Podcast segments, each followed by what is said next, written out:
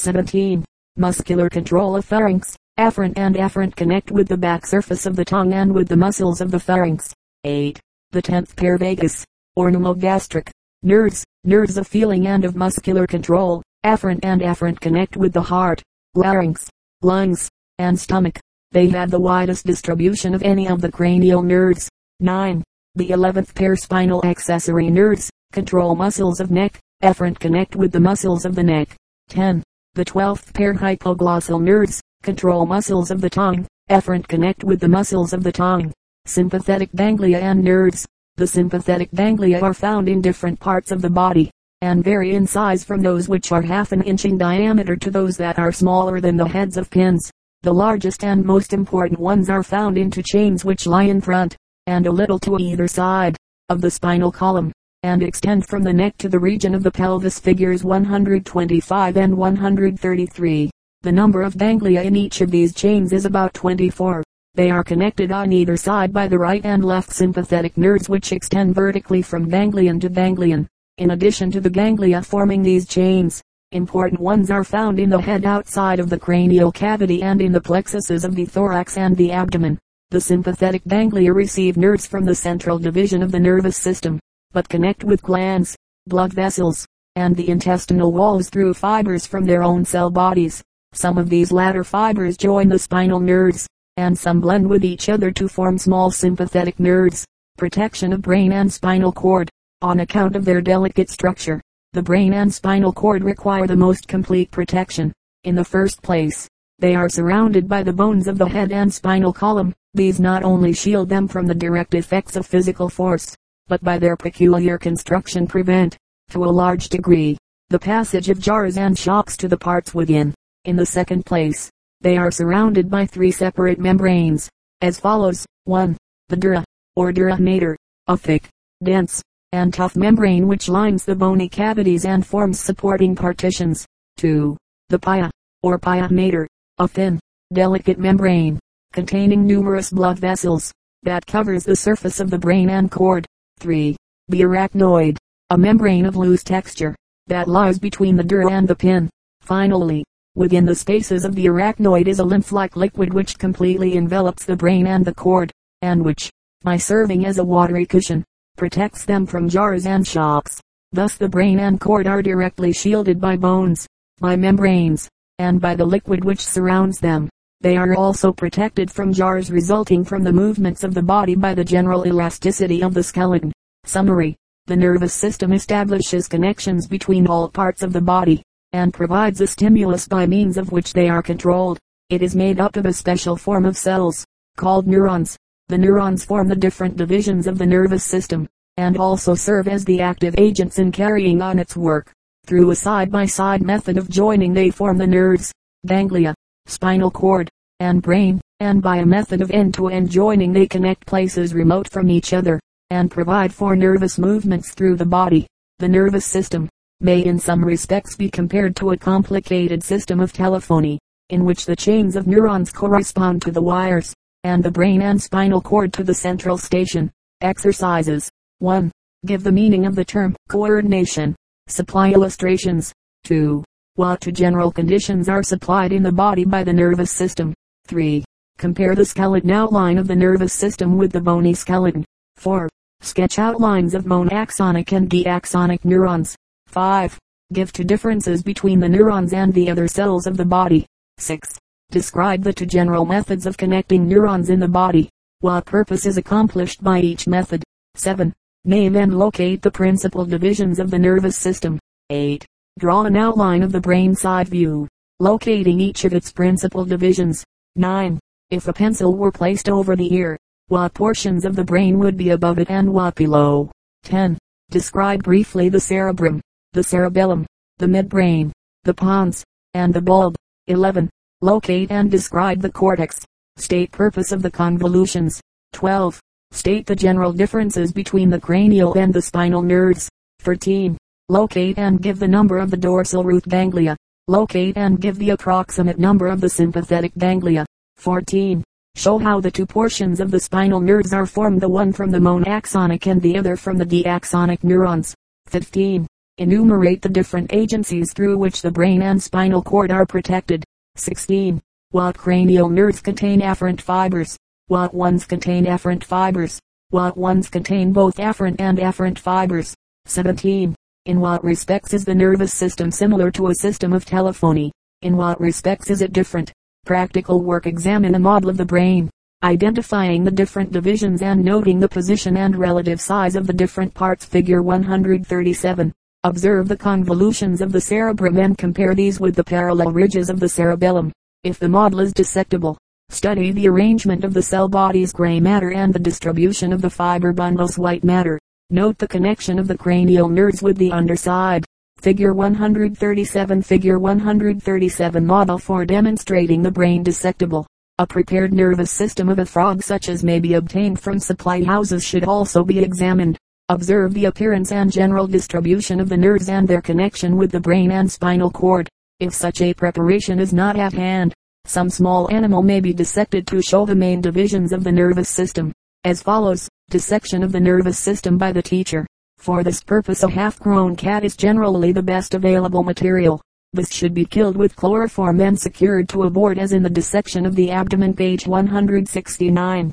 Open the abdominal cavity and remove the contents, tying the alimentary canal where it is cut, and washing out any blood which may escape. Dissect for the nervous system in the following order. 1.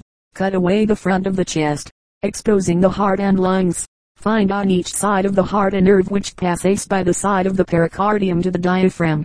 These nerves assist in controlling respiration and are called the phrenic nerves.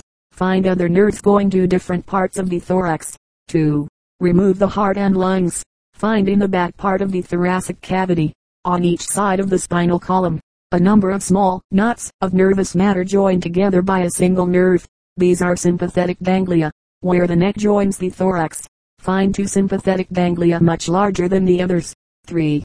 Cut away the skin from the shoulder and upper side of the foreleg, by separating the muscles and connective tissue where the leg joins the thorax.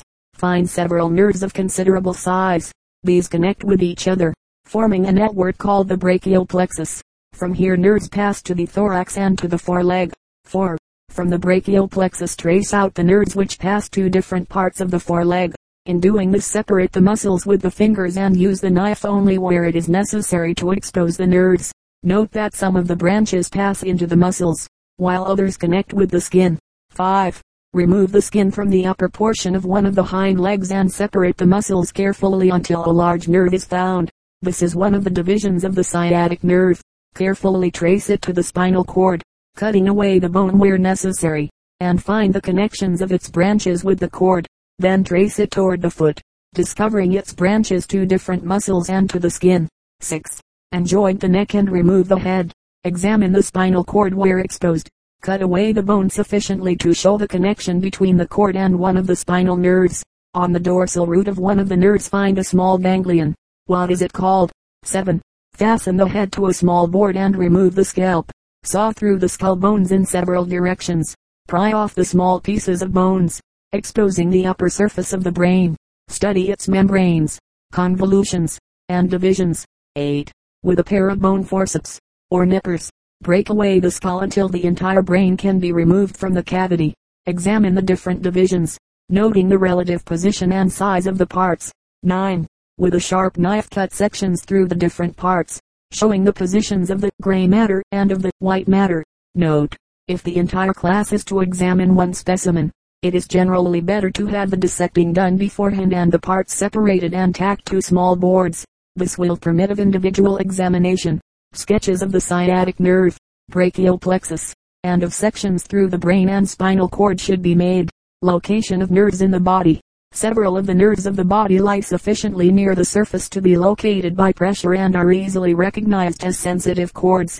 Slight pressure from the fingers reveals the presence of nerves in the grooves of the elbow the crazy bone, between the muscles on the inner side of the arm near the shoulder, and in the hollow part of the leg back of the knee. These are all large nerves. Small nerves may be located in the same manner in the face and neck. Chapter XVI Physiology of the nervous system In the preceding chapter was pointed out the method by which the different parts of the body are brought into communication by the neurons or nerve cells. We are now to study the means whereby the neurons are made to control and coordinate the different parts of the body and bring about the necessary adjustment of the body to its surroundings. This work of the neurons naturally has some relation to their properties. Properties of neurons. The work of the neurons seems to depend mainly upon two properties the property of irritability and the property of conductivity. Irritability was explained, in the study of the muscles page 243, as the ability to respond to a stimulus it has the same meaning here. The neurons, however, respond more readily to stimuli than do the muscles and are therefore more irritable. Moreover, they are stimulated by all the forces that induce muscular contraction and by many others besides. They are by far the most irritable portions of the body. Conductivity is the property which enables the effect of a stimulus to be transferred from one part of a neuron to another. On account of this property, an excitation, or disturbance, in any part of a neuron is conducted or carried to all the other parts. Thus a disturbance at the distant ends of the dendrites causes a movement toward the cell body and, reaching the cell body, the disturbance is passed through it into the axon. This movement through the neuron is called the nervous impulse. Purpose of the impulse. Though the nature of the nervous impulse is not understood, 103 its purpose is quite apparent. It is the means employed by the nervous system for controlling and coordinating the different parts of the body. The arrangement of the neurons enables impulses to be started in certain parts of the nervous system, and the property of conductivity causes them to be passed as stimuli to other parts. This enables excitation at one place to bring about action at another place. Acting as stimuli, the impulses seem able to produce two distinct effects. First, to throw resting organs into action and to increase the activity of organs already at work, and second, to diminish the rate, or check entirely, the activity of organs. Impulses producing the first effect are called excitant impulses, those producing the second effect, inhibitory impulses. Functions of the parts of neurons. The cell body serves as a nutritive center from which the other parts derive nourishment. Proof of this is found in the fact that when any part of the neuron is separated from the cell body, it dies, while the cell body and the parts attached to the cell body may continue to live. In addition to this the cell body probably reinforces the nervous impulse. The dendrites serve two purposes. First, they extend the surface of the cell body, thereby enabling it to absorb a greater amount of nourishment from the surrounding lymph. Second, they act as receivers of stimuli from other neurons. The same impulse does not pass from one neuron to another. An impulse in one neuron, however, is able to excite the neuron with which it makes an end-to-end connection, so that a series of impulses is produced along a given nerve path figure 129. The special function of the axon is to transmit the impulse. By its length, structure, and property of conductivity it is especially adapted to this purpose. The axis cylinder, however, is the only part of the axon concerned in the transmission. The primitive sheath and the medullary layer protect the axis cylinder, and, according to some authorities, serve to insulate it. The medullary sheath may also aid in the nourishment of the axis cylinder. Nerve stimuli, while the properties of irritability and conductivity supply a necessary cause for the production and transmission of nervous impulses, these alone are not sufficient to account for their origin. An additional cause is necessary a force not found in the nerve protoplasm, but one which, by its action on the protoplasm, makes it produce the impulse. In this respect, the neuron does not differ essentially from the cell of a muscle, just as the muscle cell requires a stimulus to make it contract so does the neuron require a stimulus to start the impulse. Hence, in accounting for the activities of the body, it is not sufficient to say they are caused by nervous impulses. We must also investigate the nerve stimuli the means through which the nervous impulses are started. Most of these are found outside of the body and are known as external stimuli. Action of external stimuli. In the arrangement of the nervous system the most favorable conditions are provided for the reception of external stimuli. Not only do vast numbers of neurons terminate at the surface of the body, 104 but they connect there with delicate structures, called sense organs. The purpose of the sense organs is to sensitize make sensitive the terminations of the neurons. This they do by supplying special structures through which the stimuli can act to the best advantage upon the nerve endings. Moreover, there are different kinds of sense organs, and these cause the neurons to be sensitive to different kinds of stimuli acting through the sense organs adapted for receiving them. Light, sound, heat, cold, and odors all act as stimuli for starting impulses. Indeed, The arrangement is so complete that the nervous system is subjected to the action of external stimuli in some form practically all the time. The work of the sense organs is further considered in chapters XX, XXI, and XXII. How external stimuli act on internal organs. For stimulating the neurons not connected with the body surface we are dependent, so far as known, upon the nervous impulses. An impulse started by the external stimulus goes only so far as its neuron extends, but it serves as a stimulus for the neuron with which the first connects and starts an impulse in this connecting neuron. The point of stimulation being where the fiber terminations of the first neuron make connection with the dendrites of the second. This impulse in turn stimulates the next neuron, and so on, producing a series of impulses along a given nerve path. In this way the effect of an external stimulus may reach and bring about action in any part of the body. This is in brief the general plan of inducing action in the various organs of the body. This plan, however, is varied according to circumstances, and at least three well-defined forms of action are easily made out. These are known as reflex action, voluntary action, and secondary reflex action. Reflex action, when some sudden or strong stimulus acts upon the nerve terminations at the surface of the body, an immediate response is frequently observed in some quick movement.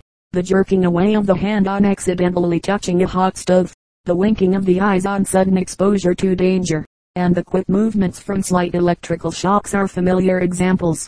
The explanation of reflex action is that external stimuli start impulses in neurons terminating at the surface of the body and these, in turn, excite impulses in neurons which pass from the spinal cord or brain to the muscles figure 138.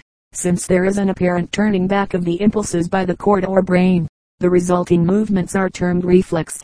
105 Figure 138 Figure 138 Diagram illustrating reflex action of an external organ. Reflex action and the mind. If one carefully studies the reflex actions of his own body, he will find that they occur at the time, or even a little before the time, that he realizes what has happened. If the feather is brought in contact with the more sensitive parts of the face of a sleeping person, there is a twitching of the skin and sometimes a movement of the hand to remove the offending substance. Surgeons operating upon patients completely under the influence of chloroform, and therefore completely unconscious, had observed strong reflex actions. These and other similar cases indicate clearly that reflex action occurs independently of the mind that the mind neither causes nor controls it. If the further proof of this fact were needed, it is supplied by experiments upon certain of the lower animals. 106 which live for a while after the removal of the brain.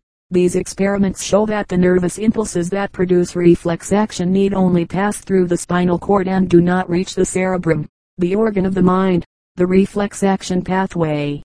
By study of the impulses that produce any reflex action, a rather definite pathway may be made out, having the following divisions. 1.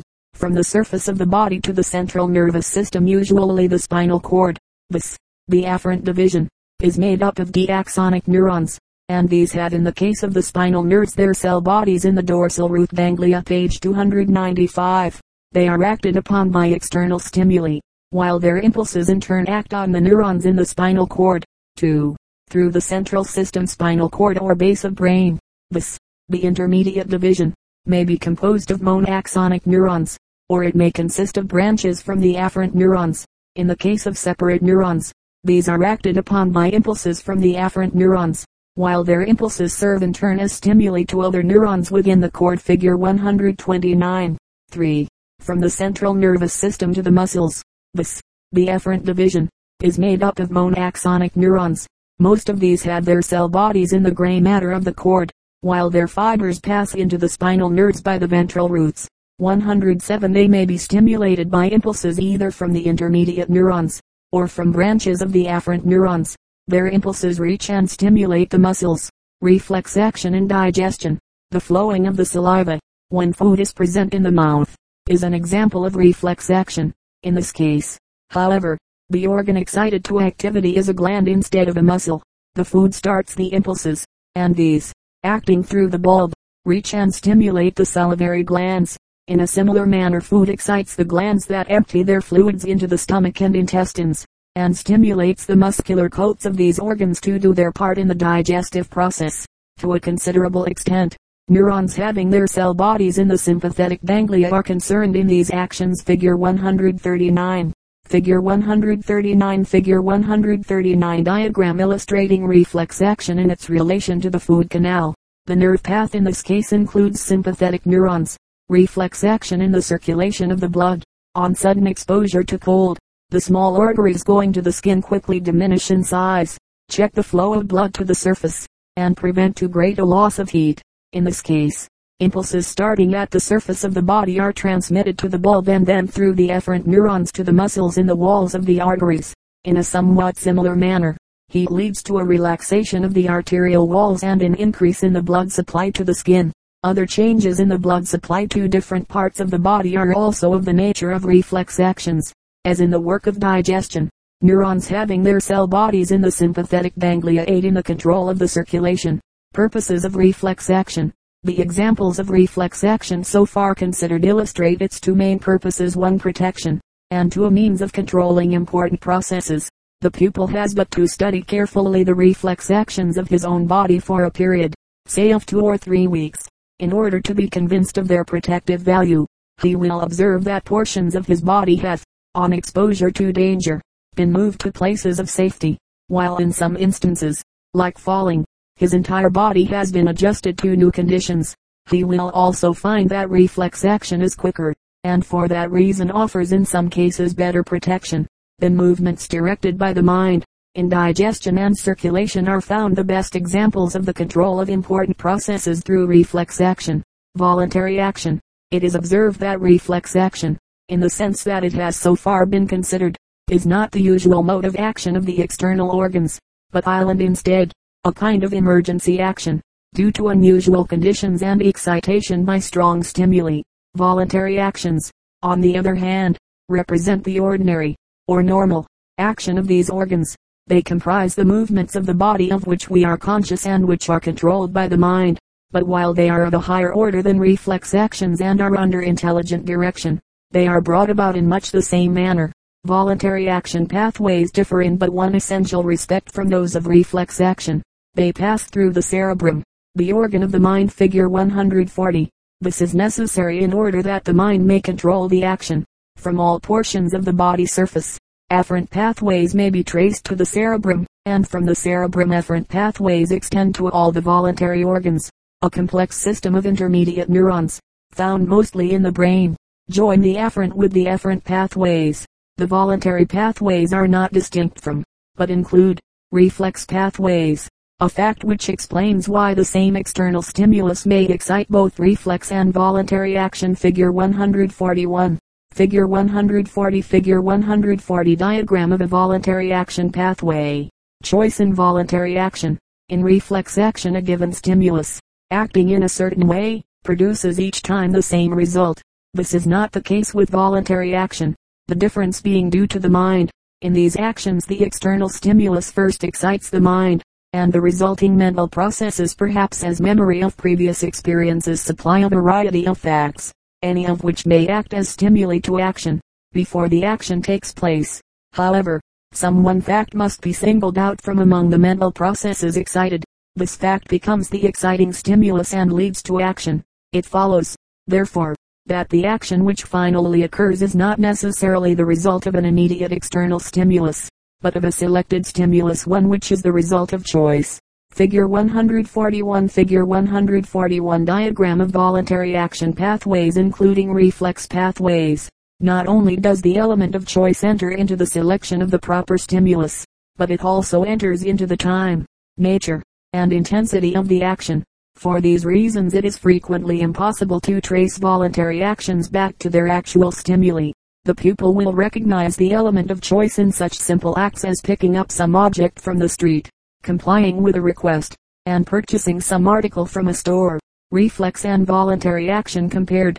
Certain likenesses and differences, already suggested in these two forms of action, may now be more fully pointed out. Reflex and voluntary action are alike in that the primary cause of each is some outside force or condition which has impressed itself upon the nervous system. They are also alike in the general direction taken by the impulses in producing the action. The impulses are, first, from the surface of the body to the central nervous system, second, through the central system, and third, from the central nervous system to the active tissues of the body. Their chief differences are to be found, First, in the pathways followed by the impulses, which are through the cerebrum the organ of the mind in voluntary action, but in reflex action are only through the spinal cord or the lower parts of the brain, and second, in the fact that voluntary action is under the direction of the mind, while reflex action is not. It would seem, therefore, that the statement sometimes made that voluntary action is reflex action plus the mind is not far from correct. Mind, however, is the important factor in this kind of action. Secondary reflex action. Everyday experience teaches that any voluntary action becomes easier by repetition. A given act performed a number of times under conscious direction establishes a condition in the nervous system that enables it to occur without that direction and very much as reflex actions occur.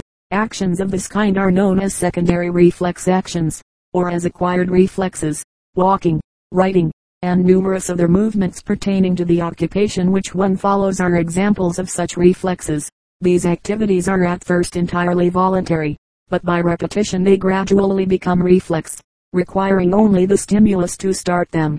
The advantages to the body of its acquired reflexes are quite apparent. The mind does not have to attend to the selection and direction of stimuli and, to that extent, is left free for other work. A good example of this is found in writing, where the mind apparently gives no heed to the movements of the hand and is only concerned in what is being written.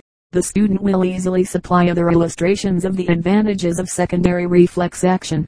The development of secondary reflexes probably consists in the establishment of fixed pathways for impulses through the nervous system.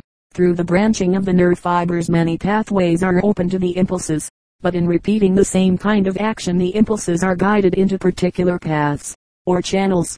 In time these paths become so well established that the impulses flow along them without conscious direction and it is then simply necessary that some stimulus starts the impulses. By following the established pathways, these reach the right destination and produce the desired result. According to this view, secondary reflex action is but a higher phase of ordinary reflex action, a kind of reflex action, the conditions of which have been established by the mind through repetition. See functions of the cerebellum, page 317. Habits. People are observed to act differently when exposed to the same conditions, or when acted upon by the same stimuli. This is explained by saying they have different habits. By habits are meant certain general modes of action that have been acquired by repetition. Certain acts repeated again and again have established conditions in the nervous system which enable definite forms of action to be excited, somewhat after the manner of reflex action, on account of habits. Therefore, the actions of the individual are more or less predisposed. What he will do under certain conditions may be foretold from his habits. Habits simply represent, a higher order of secondary reflexes those more closely associated with the mental life and character than are the lower forms. Habits, in common with other forms of secondary reflex action, serve the important purpose of economizing the nervous energy. However, if pernicious habits are formed instead of those that are full, they are detrimental from both a moral and physical standpoint. Youth is recognized as the period in which fundamental habits are formed and character is largely determined. Therefore parents and teachers do wisely when they insist upon the formation of right habits by the young. Functions of divisions of the nervous system. The relationship between the different parts of the nervous system is very close and one part does not work independently of other parts. At the same time the general work of the nervous system requires that its different divisions serve different purposes. 1. The peripheral divisions of the nervous system are concerned in the transmission of impulses between the surface of the body and the central system and between the central system and the active tissues.